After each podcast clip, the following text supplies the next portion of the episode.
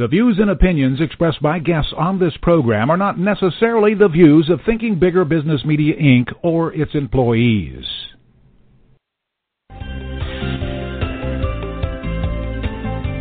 Welcome to Smart Companies Thinking Bigger Radio. Get the inside scoop on how America's most successful business owners transform their entrepreneurial vision into reality. And listen in as some of the top business minds in the country serve up practical advice, tips, and insights for growing your business. Now, here's your host, Kelly Scanlon.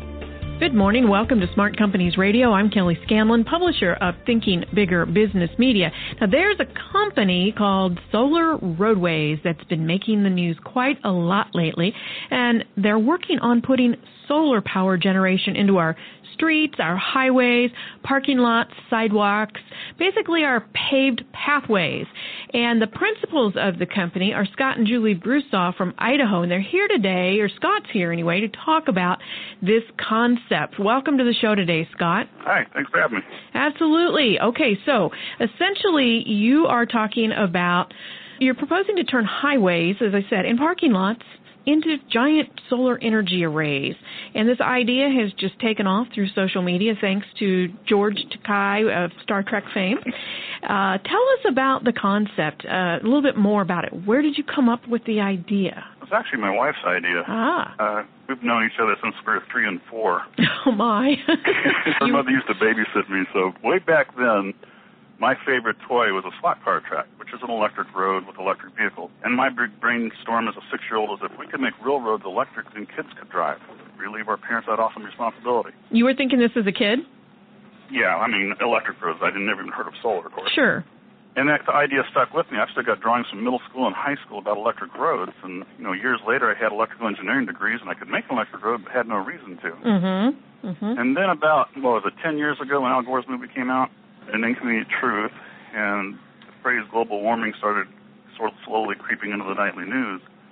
And Julie turned to me one day, she said, can't you make your electric roads out of solar panels? Mm-hmm. And I said, no, you know, those things are fragile. You can't step on them, let alone drive for them. She just dropped it.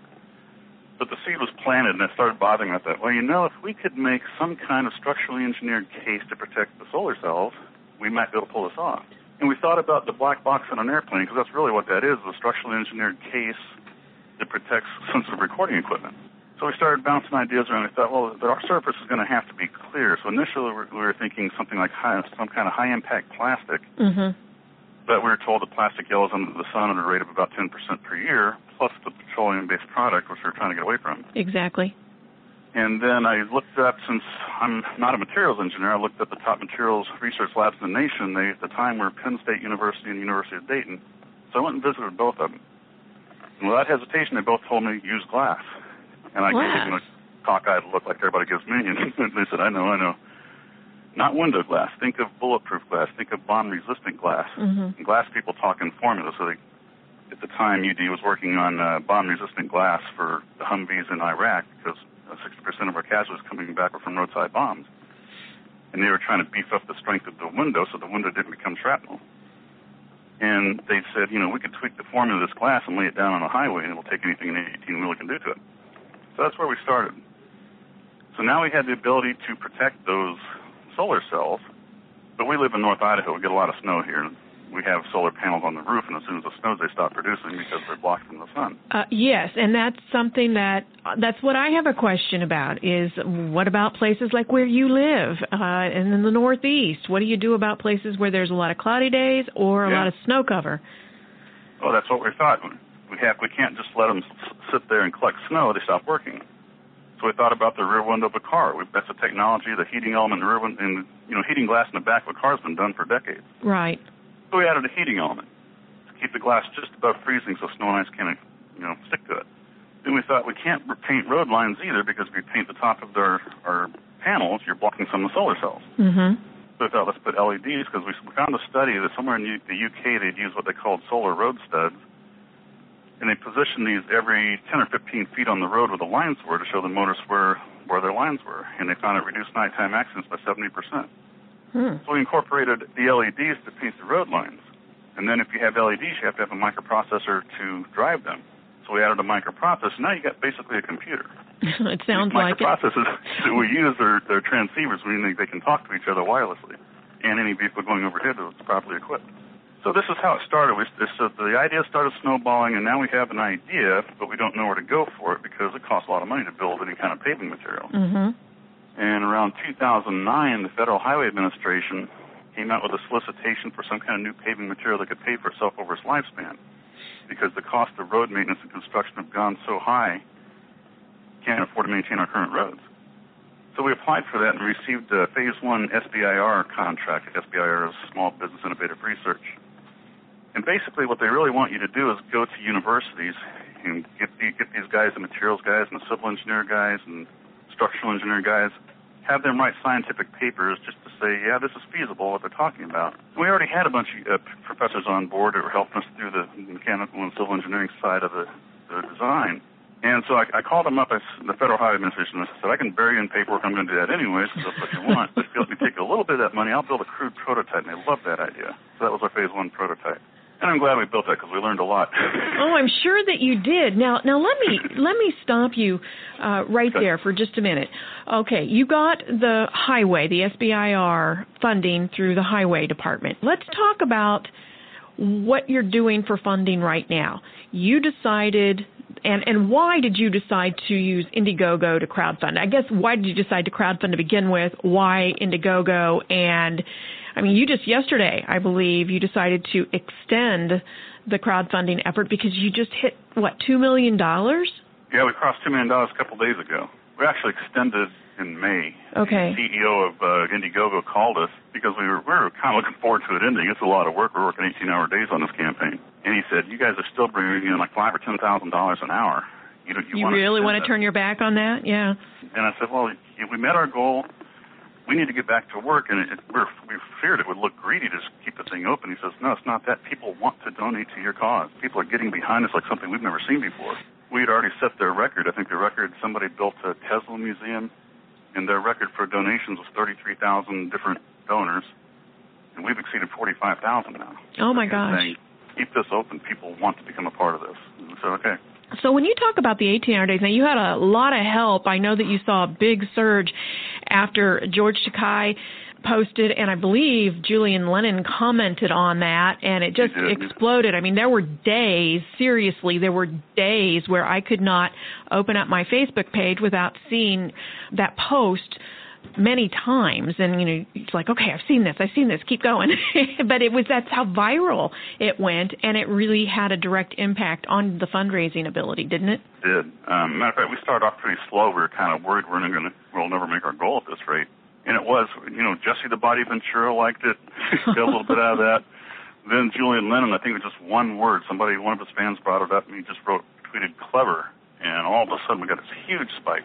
And then about the same time, we had a, a volunteer from Canada contact us. He says, if you can give me some footage of the parking lot, I can make a video that should go viral and really boost your your campaigns. So we gave it to him, What are they? They're solar freaking roadways. and you know he volunteered it as Michael Nathan, who made the Solar Freaking Roadways video. yeah that's the one i kept seeing on facebook They're solar freaking roadways. Yeah, and that thing just exploded, and that happened about the same time that George Takei uh, commented about us, MythBusters commented about us. It all happened at once, and it just blew up. We've had people tell us they're tired of seeing it. well, uh, it's still earning you money though, so so don't knock it. When you talk about, I just want to kind of bring this into it too, into your story, because there are listeners out there who probably, as entrepreneurs, they're wondering if crowdfunding is really a viable funding route, and you mentioned well, we talked about uh, how you got started there, but you mentioned that it's you're working 18-hour days uh, to do this. What is involved then that's causing you to have to work 18-hour days on this funding effort through Indiegogo? Julie works the media, social media side. She does Okay. Facebook. I don't, I'm not that familiar with it. Facebook, Twitter, all the things that she does. And while she's doing that, I'm doing these interviews. You know, Indiegogo sets up a lot of these interviews for us. And I'm working. I handle the technical questions. She handles the media side of it. Mhm. we do this all day long. Plus, I'm still trying to finish our parking lot. I'm still under contract with the Federal Highway Administration, and my final report is due July 15th, and this is completely disruptive. Oh, um, yeah. Anyways, we do this. She says social media dies down about, we're on Pacific time, it dies down around 11 p.m. midnight. So Oh, that's when we start shooting videos because one of our perks, for $100, we get on, we stand on our prototype parking lot and we thank you personally for your donation.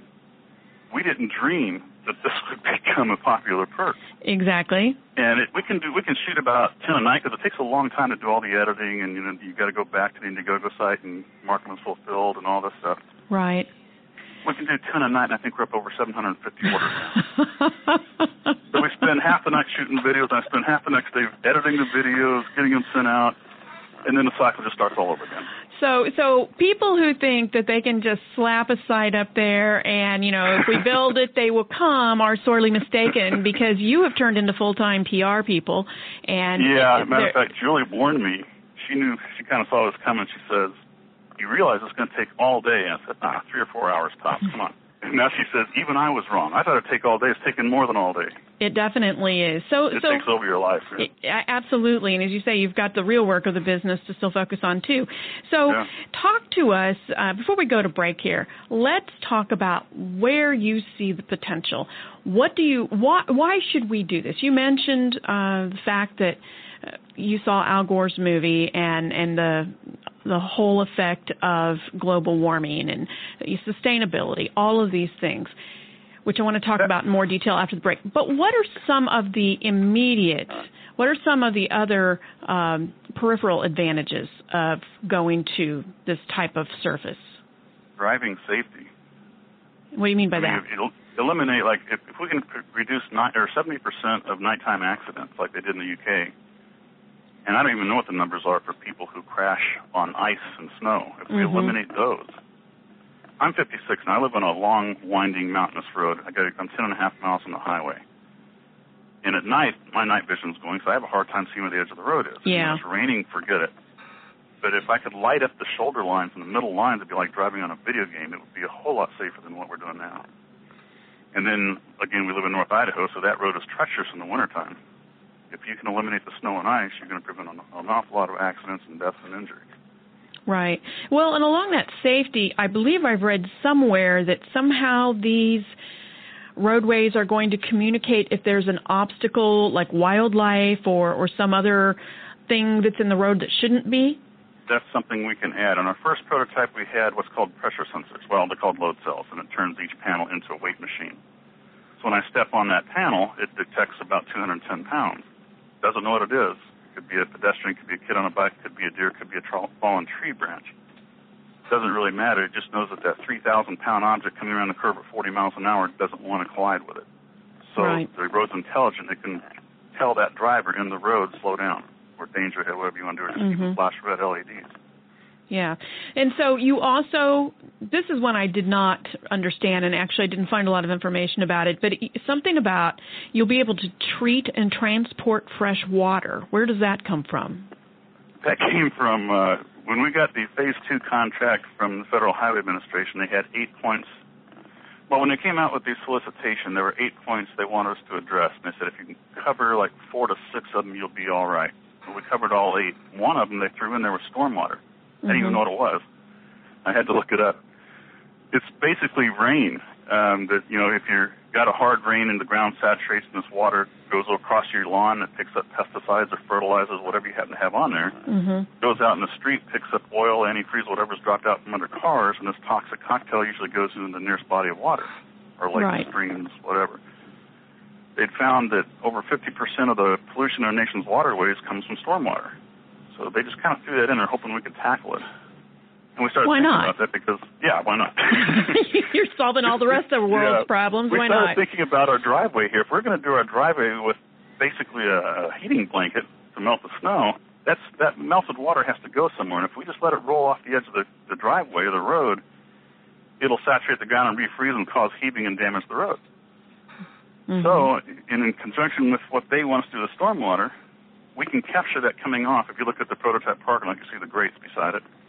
Your typical road has a 3% crown, meaning it's angled both ways at 3% to allow water runoff. Inside that grate is our cable corridor, and we have a stormwater section. And we can we talk. We visited the Center for Urban Waters in Tacoma, and they they're studying this uh, the whole phenomenon of the pollution in our waterways. And they know of these uh, filtration socks you can put in. They have certain kind of rocks that take out a lot of the toxins. Mm-hmm. We can line the inside of that with this and take out all the particulates, and the, the water continues on through, and we have a storage tank under the frost line so it won't refreeze. Hmm. And then we have pumps that allow us to pump the water either direction up and down the road, or we can just put it into the, the current drainage system. But that would allow you to move that water to a place where it can actually be used, like an aquifer, uh, an agricultural center. We had a hydrologist tell us once if you could move water just 200 miles in this country, you'd solve all the drought problems. Oh, that's true. I can believe that. Yeah. Okay, so you have gone through quite a list of advantages and Mm-hmm. besides the fact that you know it'll capture this solar energy so you, you, there's a lot of advantages there have been a lot of critics uh, as well first Oh, i want to take a break and then i want to come back and address some of that because i know you've heard them all so we want to um, make shout out to our sponsor benedictine college and when we get back we're going to continue this conversation with scott Brusaw, who is the founder of a company called solar roadways that proposes to turn our sidewalks, streets, highways, parking lots into solar power generating surfaces. We'll be right back. Do you practice entrepreneurship? Entrepreneurship? Do you know how to show what you know? Benedictine College Executive MBA program has been the launching pad for many successful innovative products, services, and ventures. As the only one year executive MBA program in Kansas City, our conveniently located North Johnson County campus and weekend class times will fit your busy schedule. Go to benedictine.edu slash EMBA to learn more about our program. Hi, I'm Jason Lofton, CEO, President of QTI Incorporated. Every Friday, we discuss ways for small business owners to prosper and excel in their industry. So join us every Friday, 10 a.m. Central Time, right here on the Small Business Thinking Bigger Radio Network. Good morning. Welcome back to Smart Companies Radio. I'm Kelly Scanlon, publisher of Thinking Bigger Business Media. We're talking here today with Scott Brusaw, who is the owner of Solar Roadways, and we have been talking about how his company is proposing to turn all of our paved surfaces, our sidewalks, our streets, highways, parking lots into solar arrays. And we've been going through some of the advantages. Well, we talked about how he got the idea to begin with. It gives a lot of credit to his wife.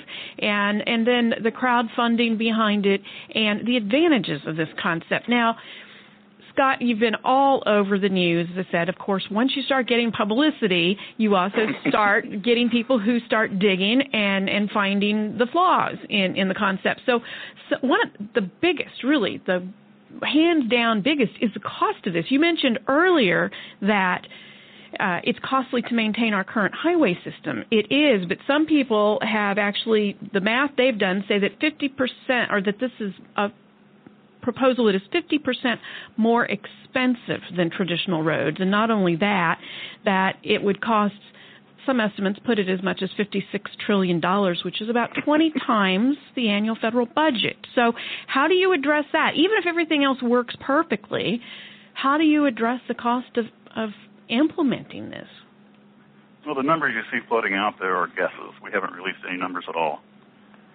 So, Okay. you know, they're welcome to guess all they want. I've seen anywhere from 1 trillion to 60 trillion, and based, of course, on guesses. Mm-hmm. At what? But what they're doing, what the problem with the, the way they're trying to to uh, look at this is they're comparing an asphalt road to a solar roadway.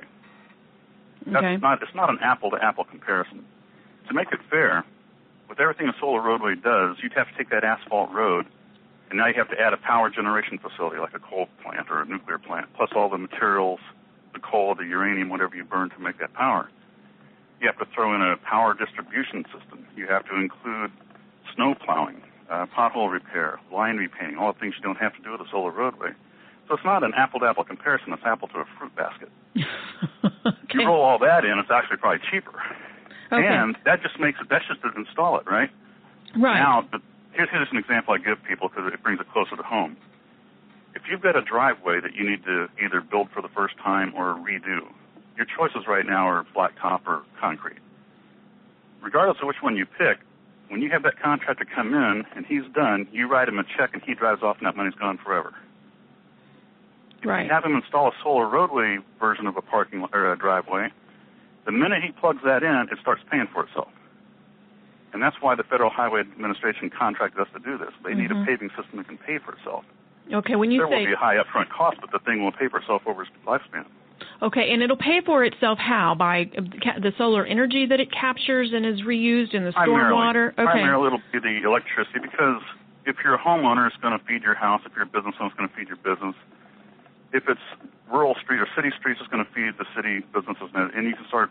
You're producing electricity. That's how it pays for itself. Okay, is this an all or nothing proposition? Let's say, let's just go. let- Let's just go with a cost is is an obstacle. Let's just go with that for a minute. Could we reduce the cost by? Uh, could you put these alongside roads? Could you uh, along not alongside roads, but uh, along the uh, what do you, what do you call that? The Median.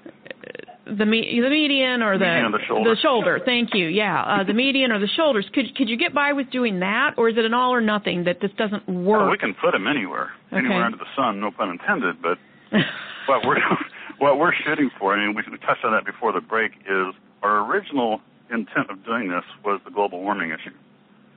We've got at that time, you know, the, the numbers were loose. They said about 50% of greenhouse gases came from burning fossil fuels to make electricity. Another 25% came out of our tailpipes. mhm. So we thought if we could cover, and we had at that time like over 20,000 square miles of surfaces that are paved in this country exposed to the sun, and we crunched the numbers and figured if we could do this on all those paved surfaces, then we could produce three times more electricity than we use as a nation. Now, to answer your question, if it's three times more than we need, then no, we don't have to pave all the surfaces. Okay. And And- we're going to start off, you know, people also think, oh, they're going to come around on the highway and start slapping these down. Yeah. We're not. We're going to start off with non-critical applications, being driveways and parking lots and sidewalks and bike paths, because we know there's going to be lessons to be learned. Mhm. And then we'll move out in the streets Continue to until we're test it. absolutely convinced, and then we'll move out onto residential roads, because there will be, you know, slow-moving lightweight vehicles. Mhm. And there will be more lessons to be learned, and our ultimate goal will be the fast lane of the highway. Okay. will come last. Another thing that you mentioned earlier that caught my attention, you said that uh, really they're like little computers. By the time you've added all these features, these these uh, pieces and components, that they're they're computers that are working underneath the wheels, the tires of our car, and that you can communicate with the vehicles actually. Okay. With the age that we live in, with all the hacking and all of the uh, issues that we have with security and privacy, do you make our roadways prone to that as well then? We will have to have a team of cybersecurity specialists because, yeah, every hacker in the world is going to want to draw pictures on the road or cause accidents, whatever it is they think they can do. And Um, it's something we're going to have to deal with. All right. Okay, cloudy days. You you address the snow. It's going to melt the snow, so that's not going to be an issue. We're not going to have to shovel the snow. But what about cloudy days? Is, there's some well, you still areas. have to melt the snow even at night when they're you're generating zero power. So the way we have our system set up here is we had our utility company come out and put in one of those reversible meters so we can spin backwards. Mm-hmm. So during the day, we're producing a lot of power with our parking lot, and we can spin that meter backwards. At night, we still have to feed those microprocessors and the LEDs for whatever lines we have lit up. That comes back off the grid. So we're using what's called virtual storage. Okay. Now we can use any storage system we want. We could put a bank of batteries out there if we want, and capture the power during the day and use use it at night, or fly with it, any type of technology in the world. Okay. Eh, well, I think I think I led you down the wrong path by bringing up snow again. What I mean is just cloudy days in in in in the northwest, Pacific Northwest. It rains and it's cloudy. How do you capture solar energy whenever it's when there's no sun? It produces a little, but not nearly as much as on a sunny day. I did a presentation in Seattle once, and part of the presentation was a solar map that shows where it's sunniest. And of course, Arizona is red and Alaska is blue. And I was getting ready to present, and I looked at Seattle. and I thought, "Oh no, they're blue. How am I going to? How is this going to work here?" Right. And I had time the next day before my presentation, and I called a couple local solar installers. And I said, "How are you even in business in Seattle?" He says, "Well, we have more. sun- We don't have the sun that California does, but we have more sun than Germany, and Germany's like solar capital, solar country of the world. They're, they were still able. What was it, a couple weeks ago? They produced 75% of their energy with solar alone. Hmm. And Well, they, they have the same solar footprint as Alaska. Okay, well, Scott, the world certainly is aware of you and your company now, and everyone's watching. How's that for some pressure? As if you didn't know that. anyway, best of luck to you. We'll continue to follow you and and see what develops. But thank you for your time today. All right, thank you. Okay, and if you'd like to learn more about how to grow your business, please visit us at ithinkbigger.com. Follow us on Facebook, Thinking Bigger Business Media, or on Twitter at ithinkbigger. Have a great weekend. We'll see you next week.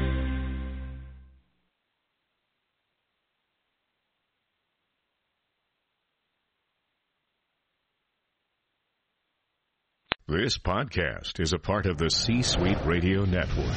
For more top business podcasts, visit c-suiteradio.com.